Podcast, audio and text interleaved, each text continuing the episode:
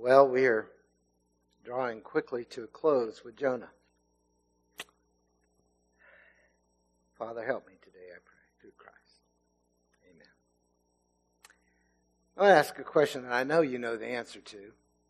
Are you familiar with that thing that happens almost universally when a child does not get his or her way? What do they do? They pout. And while it is possible, in fact, there are a whole lot of cute videos online of children pouting and pictures of children pouting. And while it may be charming and cute to see a child, uh, when it's your child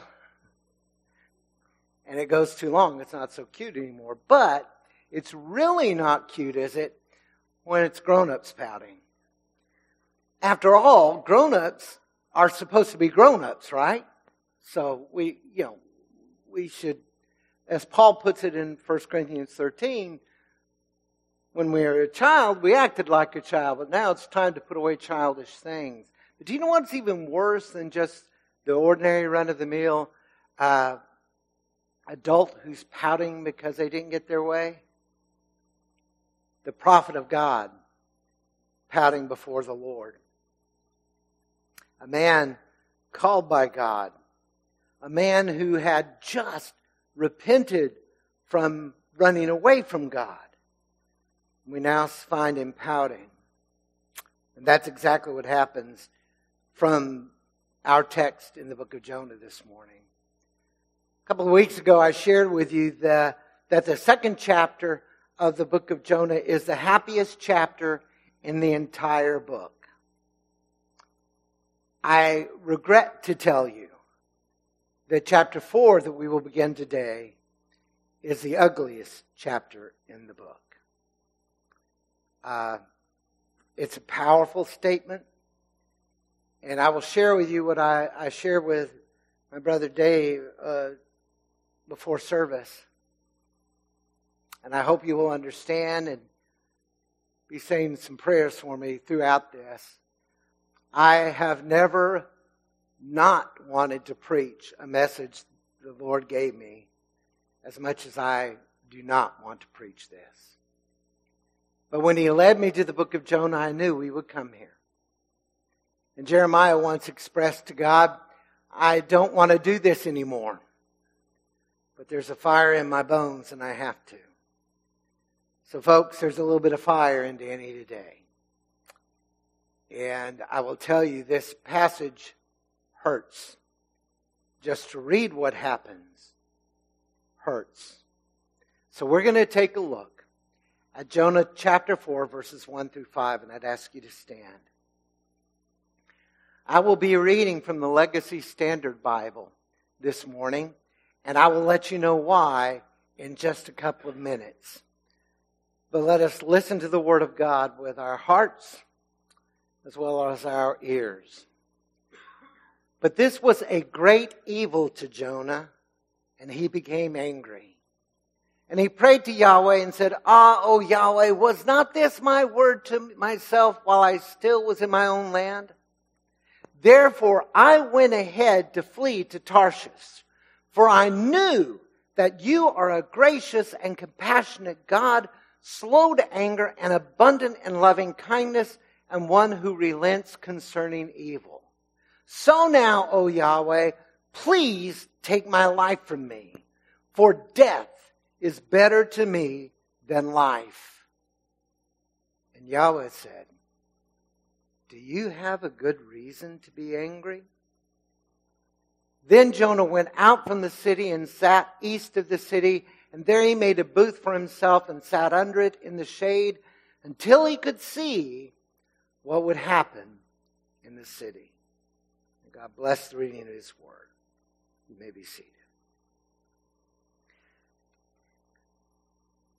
Very simply put, in our text this morning, Jonah was angry with Yahweh, the covenant God of Israel, the one before whom he repented. And now he's showing a very disturbing trend in his life. Jonah in chapter 4 is essentially reverting back to Jonah in chapter 1. And it's almost as if the repentance never happened. It's almost as if he never made the promise to God, I'll do what you want me to do. Now he's angry. And it's easy to come down hard on Jonah for his anger. But he is far from the only person of faith who has pouted before the Lord. My friends, we need to be extremely careful when we come to a place of saying, God, I don't think you're doing this right. God, I'm not happy with what you're doing. Now, how is it possible that a child of God, someone who has truly been born again, someone who has truly trusted in the Lord, how is it possible for us then at some point in our lives to take on this rebellious character of Jonah? Well, we're going to take a look at reasons that it's possible for you and for me to fall into this ugly trap that Jonah now finds himself in. And so I need you again to listen very carefully with your hearts, with your minds. You know that old expression, in one ear, out the other? Let's make sure it at least gets in one ear today. So let us hear. You see what can happen that leads us to a place of arrogance and anger? We can allow our emotions to overrule God's truth. Now I want to explain that a moment.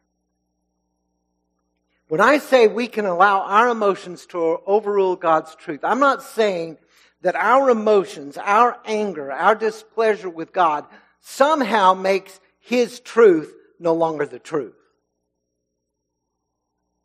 Sometimes our emotions can be so overwhelming, they overpower our ability to hear God and His truth and what He wants for us. They become so powerful we cannot bring ourselves to see what God is doing. And we struggle. And what you need to see today, Jonah actually thought what God was doing was evil. How you like that? I read from the Legacy Standard Bible today because it picks out a very important point, an idea found in the text that most translations just don't focus upon. Uh, let me read for you a couple of other translations uh, and, and see the way they handle it. From the New International Version, which I normally read from. Now, Jonah was greatly displeased and became angry. King James Version. But it displeased Jonah exceedingly and he was very angry.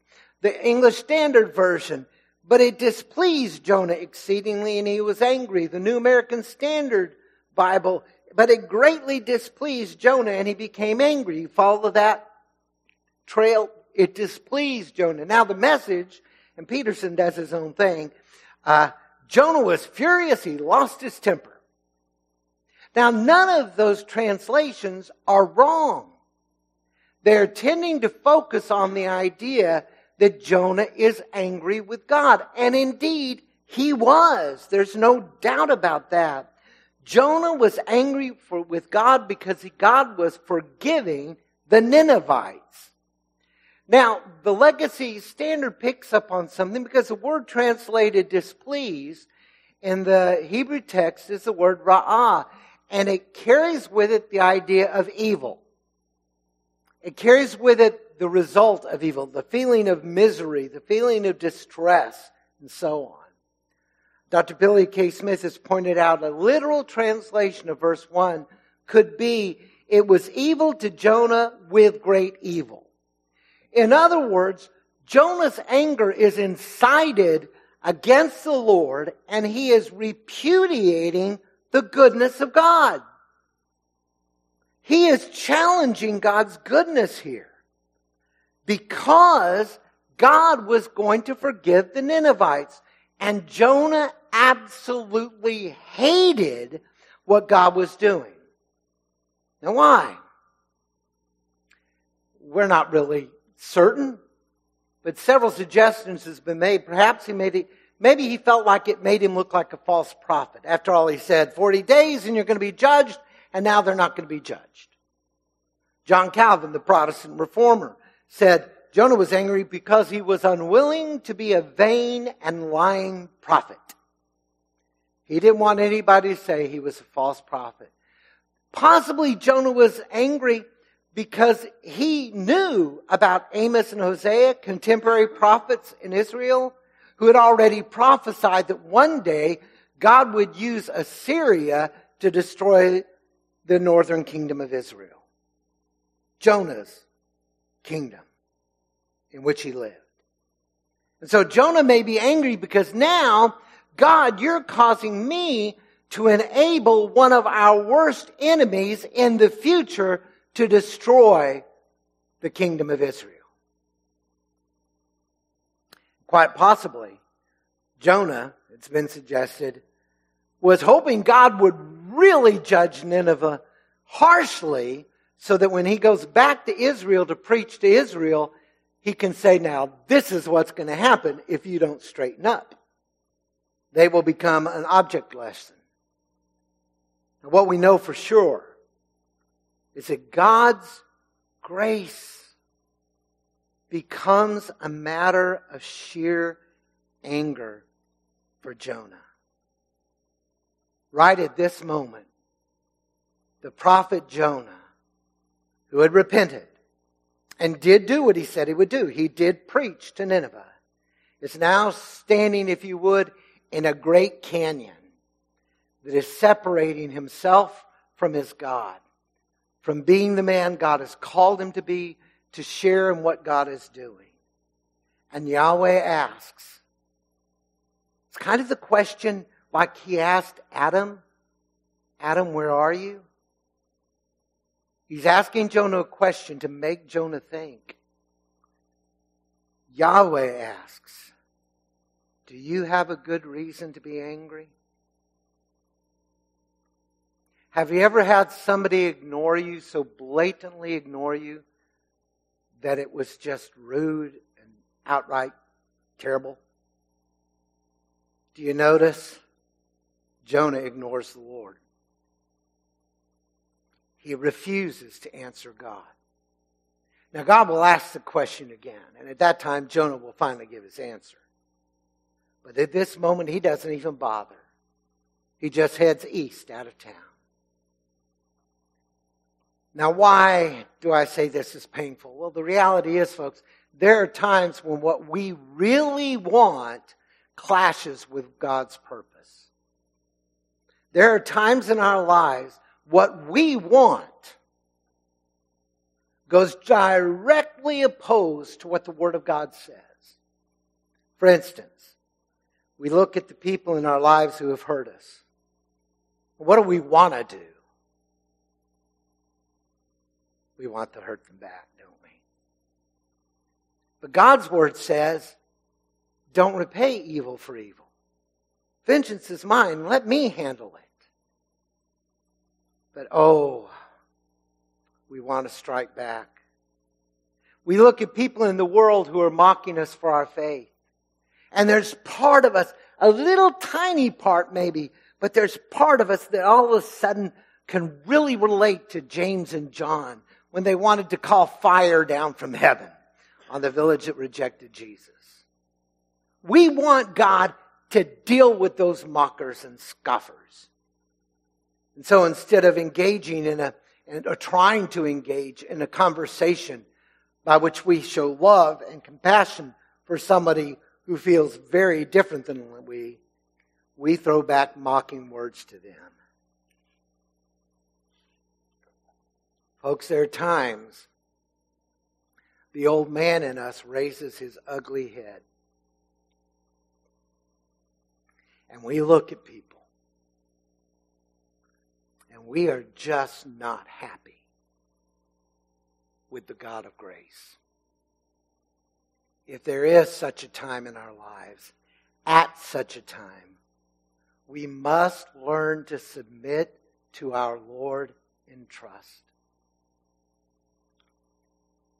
when I feel that anger rising up because I see the unrighteousness and injustice in this world, when I, I see everything going on and I want God to do something about it and I'm getting angry, I, am praying and I, and I just want to strike out. I've got to ask myself, is what I want important enough to move me out of the will of my Father? Is what I want important enough to cause a breach in my relationship with the God who loves me and who saved me and showed me grace? Because I want what I want and I want it now. Well, prayerfully. Prayerfully, we come to a place of understanding that our God is infinitely wiser than we are. And if God truly is infinitely wiser than we are, shouldn't His purpose become our purpose? Shouldn't God's will become our will? We pray the Lord's Prayer, and it opens up. Our Father who art in heaven, hallowed be thy name. Your kingdom come. Your will be done on earth as it is in heaven. And anytime you pray that prayer, read that prayer, understand when you say, Your will be done on earth, you're saying, Lord, Your will be done in me. And when what I want may not line up, we need to learn Jesus' prayer.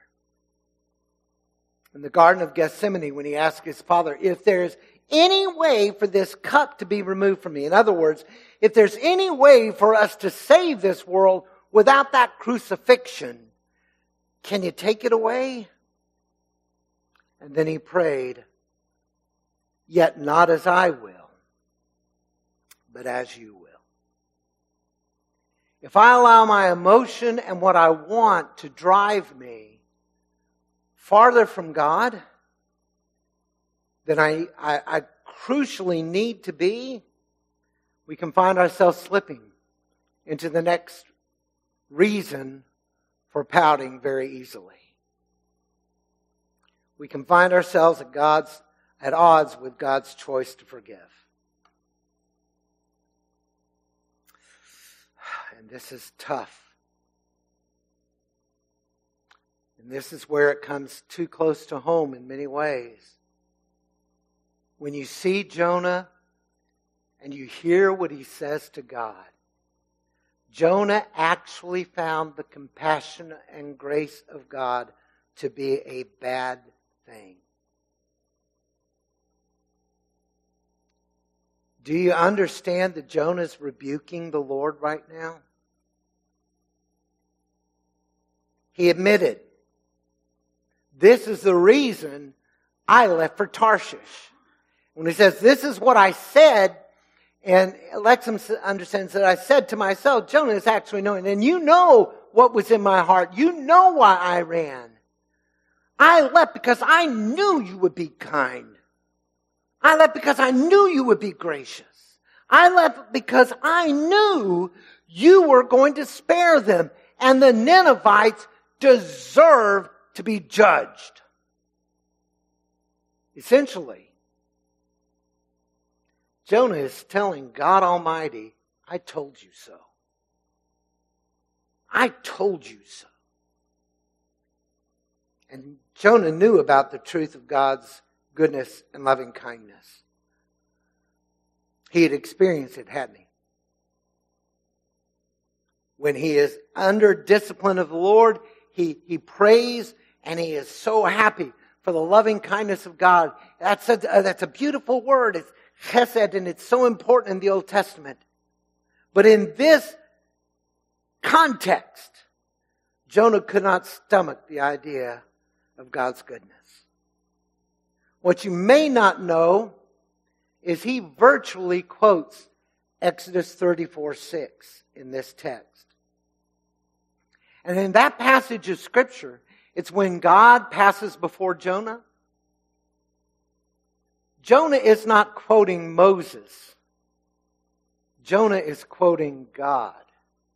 For it is God who says in Exodus 34 6, Yahweh, Yahweh God, compassionate and gracious, slow to anger, and abounding in loving kindness and truth.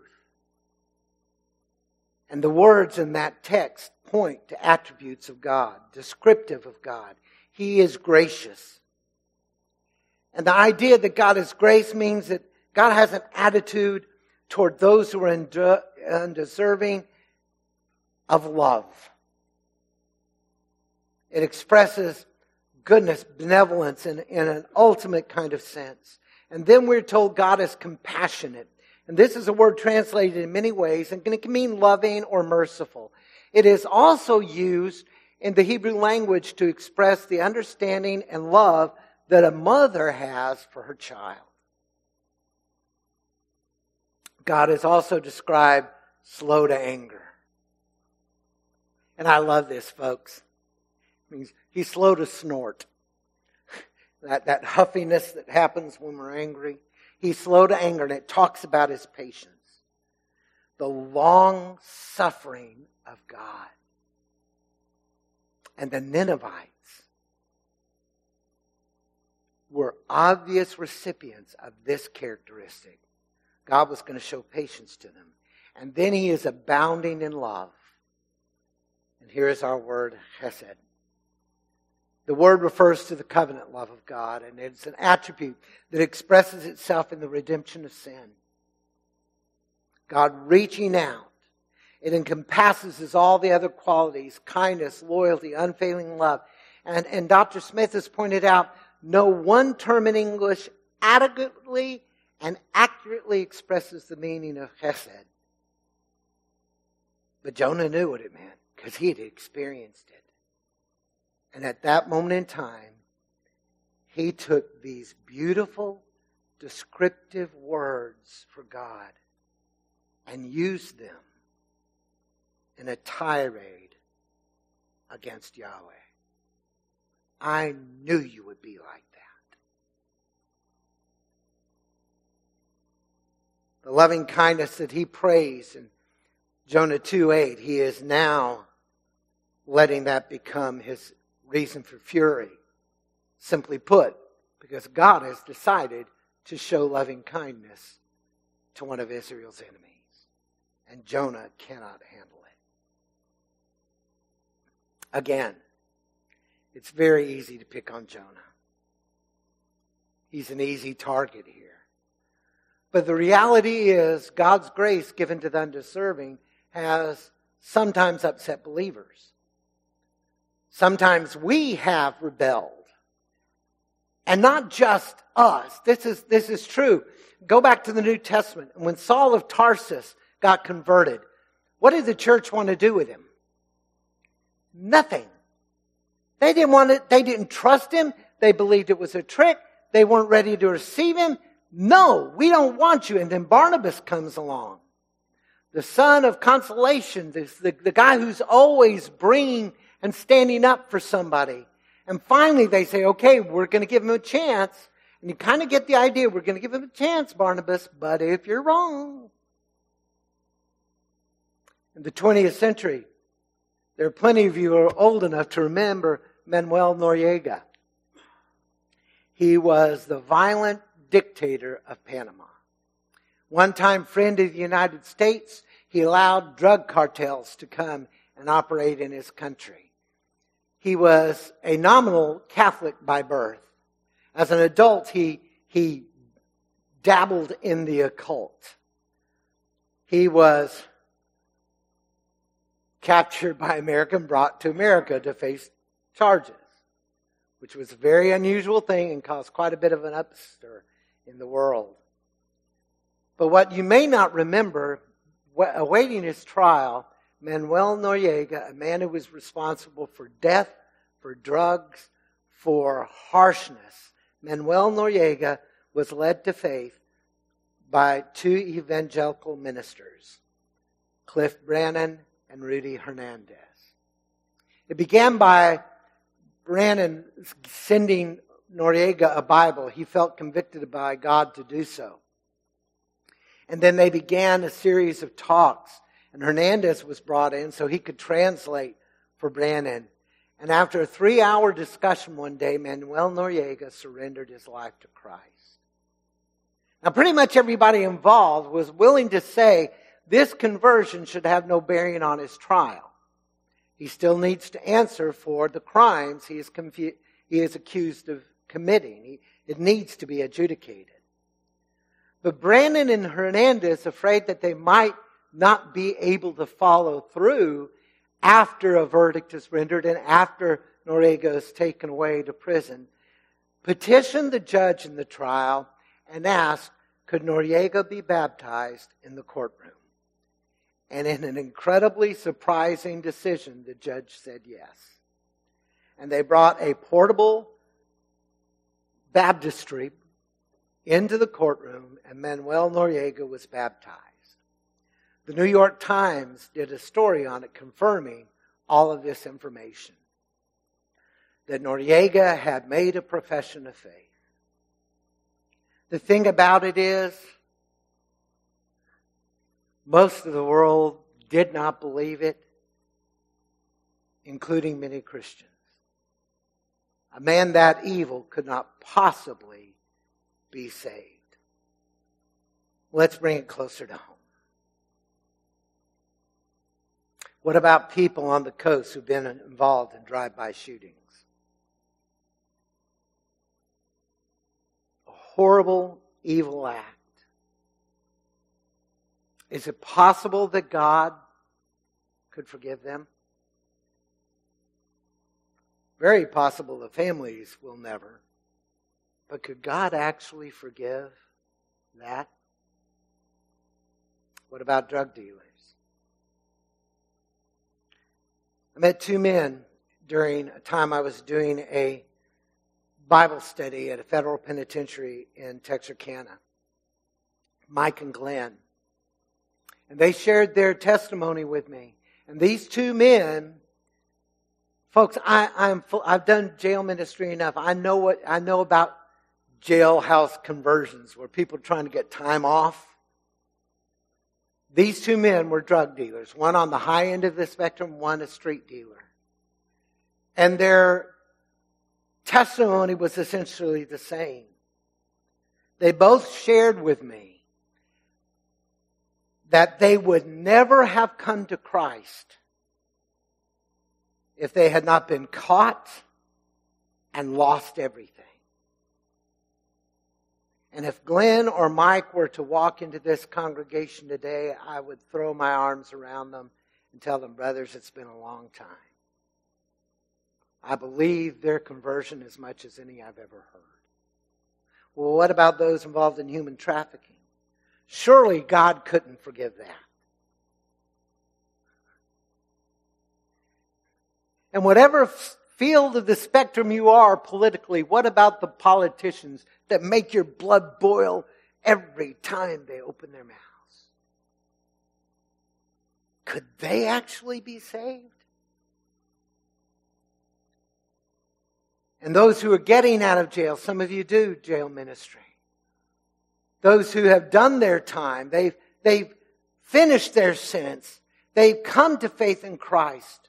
How many of them come to churches and are very quickly said, You're not welcome here?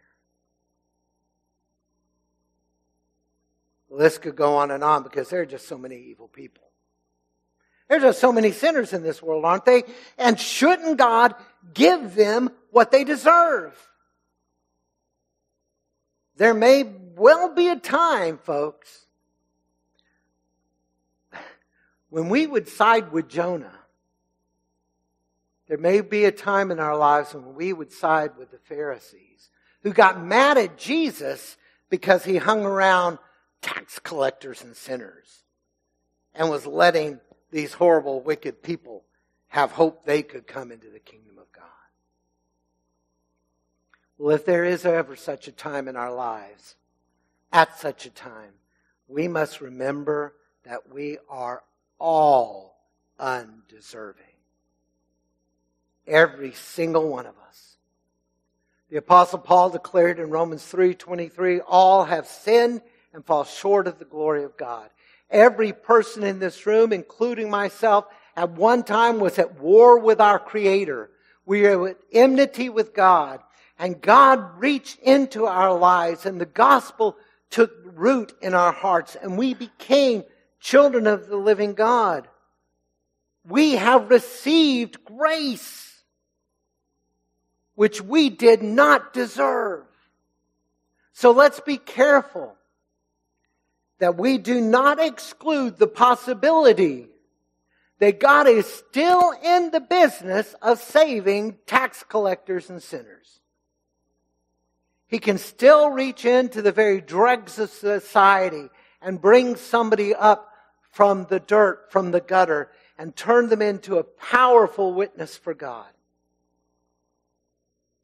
We need to understand that. And we need to believe it and we need to submit to it. Because if we don't, if we allow our emotions when we don't like the way God's handling this world, if we allow ourselves to start thinking about, well, this person, they should be forgiven. They're not too bad. But this guy, no. If we're not careful, we fall into the last part of the trap with Jonah. We can give ourselves over to the hope that God will do the right thing. and please notice the quotation marks, and I hope you catch the significance. We want God to do the right thing. And at that moment in time, we're the ones who are telling him what the right thing is, aren't we? You see, Jonah, this man of God, this prophet of the Lord, Jonah watched to see if God might still give the Ninevites what they deserved.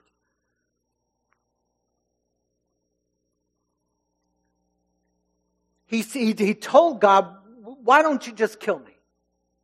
When God asked him, you know, why don't you just kill me? You've shown mercy, you've shown grace, just, just kill me right now. There's one other prophet in the Word of God who prayed, Lord, just take me now, kill me. And it was Elijah. But in Elijah's case, he's in the desert and he's overburdened with the unfaithfulness of the people of Israel and the king and queen who sit on the throne who are going to continue to lead Israel against God. Jonah wants to die because he just doesn't want to see what, what God's going to do. But what he does, he leaves the city and apparently sets himself on a hill where he could overlook. He builds a makeshift shelter of branches and leaves and waited. And the text tells us he waited to see what was going to happen to the city. Now Jonah already knew what was happening at that moment. God was forgiving them.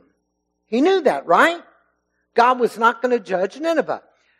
Well, we know 150 years later he does. Because through the generations, the Ninevites eventually came back to their old ways. But Jonah knew God is not going to judge these Nineveh, Ninevites. And in his mind, forgiving a pagan evil people was wrong. Daniel Block puts it as bluntly as you possibly can.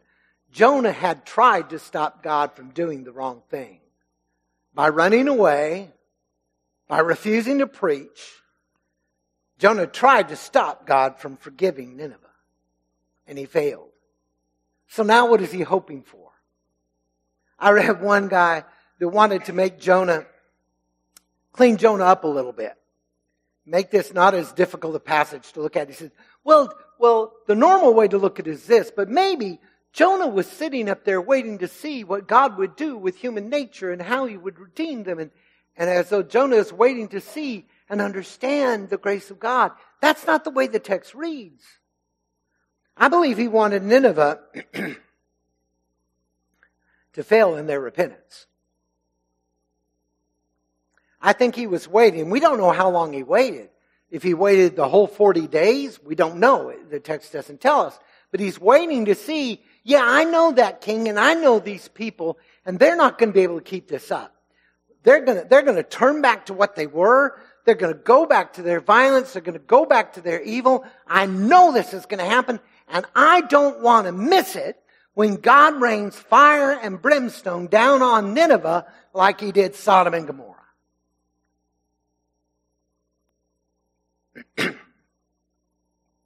Lloyd John Ogilvie just says, we ought to look at the contrast.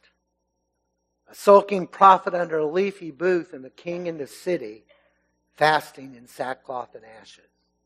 And what we see is Jonah hoping the repentance fails. Some of you have been hearing about the Asbury movement that's going on now in the university. And and um, a lot of different people's are people are reacting differently. And there are those, like myself, who pray, Lord, let this be that hint of the Great Awakening. Dave shared with me that there are stories popping up in other uh, colleges and university as well. But there are those who have gone online very quickly and just dismissed the whole thing and said, oh, it's not real. It's not going to last. Folks, I look at Jonah and I can see all too quickly what can happen in our lives. Because believers have sometimes found themselves praying words of hate. And I'm not going to tell you this without admitting there have been times in my walk with the Lord I have been guilty of the same thing. There were times in my life as a, a young minister that I knew who needed what. In biblical studies, they're called imprecatory prayers. You can find them throughout the book of Psalms, Psalm 137. Blessed is he who taketh your little children and dasheth them against the stones. I sat in a church, and some of you have heard me talk about this. I went to a revival uh, I was invited to by a young, a young man that I once caught shoplifting in our store. And he'd gotten saved and, and wanted me to come to the revival. And I'm sitting in the congregation. I'm 19 years old. And the evangelist is going to town. And, and it was a very boisterous congregation. Uh, they were Pentecostal in nature and they were loud and, and uh, there was there was no lack of amens in that church. And the man preached and he declared that we, the church in America, needs to pray that God strikes Madalyn Murray O'Hair dead. Madalyn Murray O'Hair was probably the best known atheist of the early 60s. There were rumors about her going on forever about all different things she was trying. When he said, we need to pray that God strike Madalyn Murray O'Hair dead, that congregation screamed out amens and yes, lords. And I'm 19 years old and I'm shocked at what I'm seeing. And I'm thinking, shouldn't we pray God saves her? Would that not be the better testimony? If he turned her heart? And then you have the professing Christians of Westboro Baptist Church in Kentucky primitive Baptist church basically is made up of extended family now. They made a name for themselves with their rather vile form of protesting. Basically, they protest anybody who disagrees with them.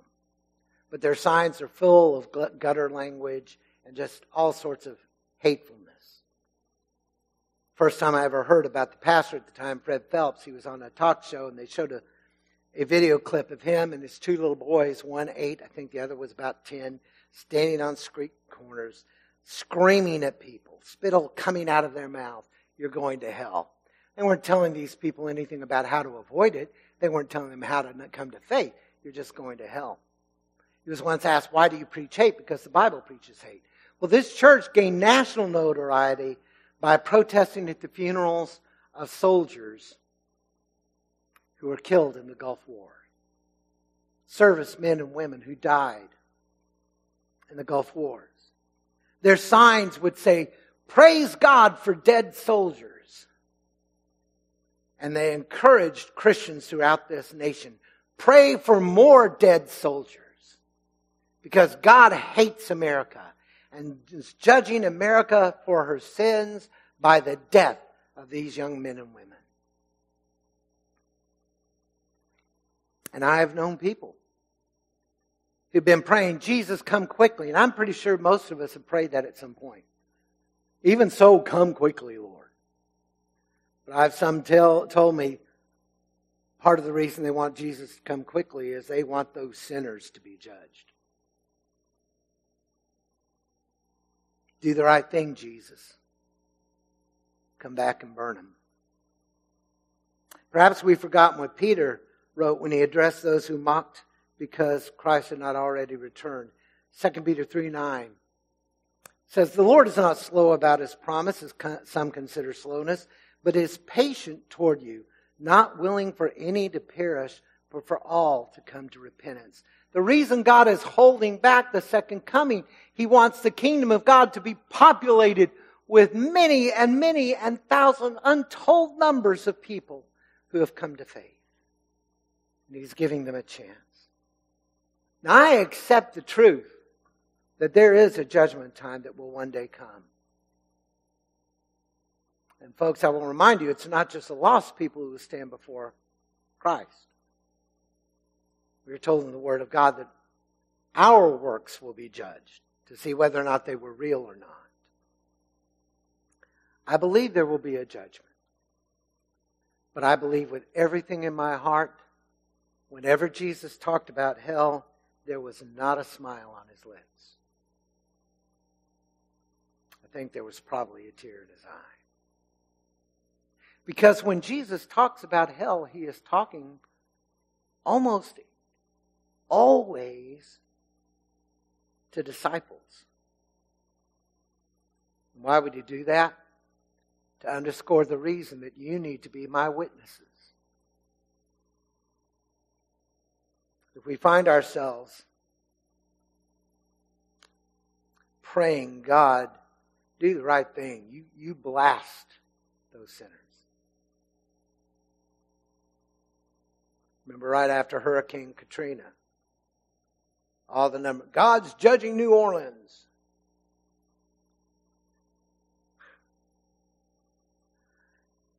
And all the sinful places in New Orleans didn't get touched. It's the Ninth Ward, a place where people couldn't afford to rebuild. They got hit the hardest. And I wanted to ask, well, is God's aim off? There were actually people on Bourbon Street with signs in the windows, we will not die sober. Almost challenging God. So if there is a time in our lives when we have allowed emotion to overrule what we know to be God's truth when we have begun to decide this person needs saved, that person needs judgment, and God, you need to do it now. At such a time, we must remember that hate is no longer our right.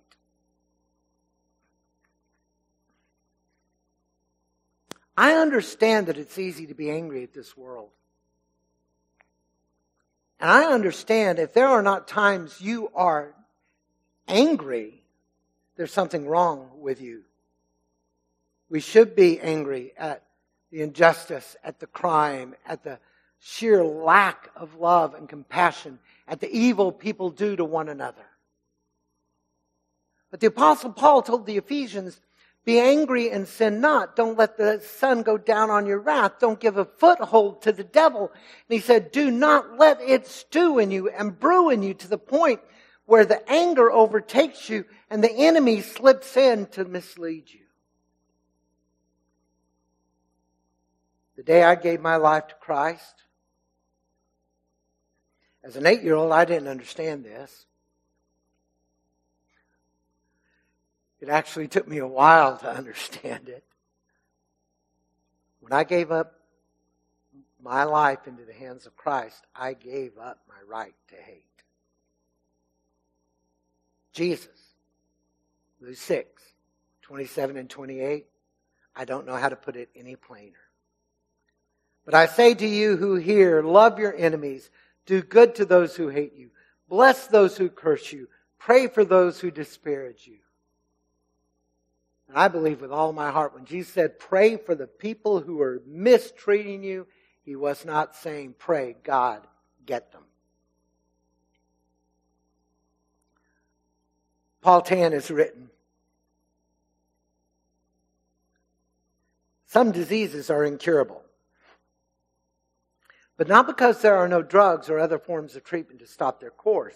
Some diseases are incurable because the patient refuses to get cured. Bet Paul and Lisa could probably talk about that a little bit.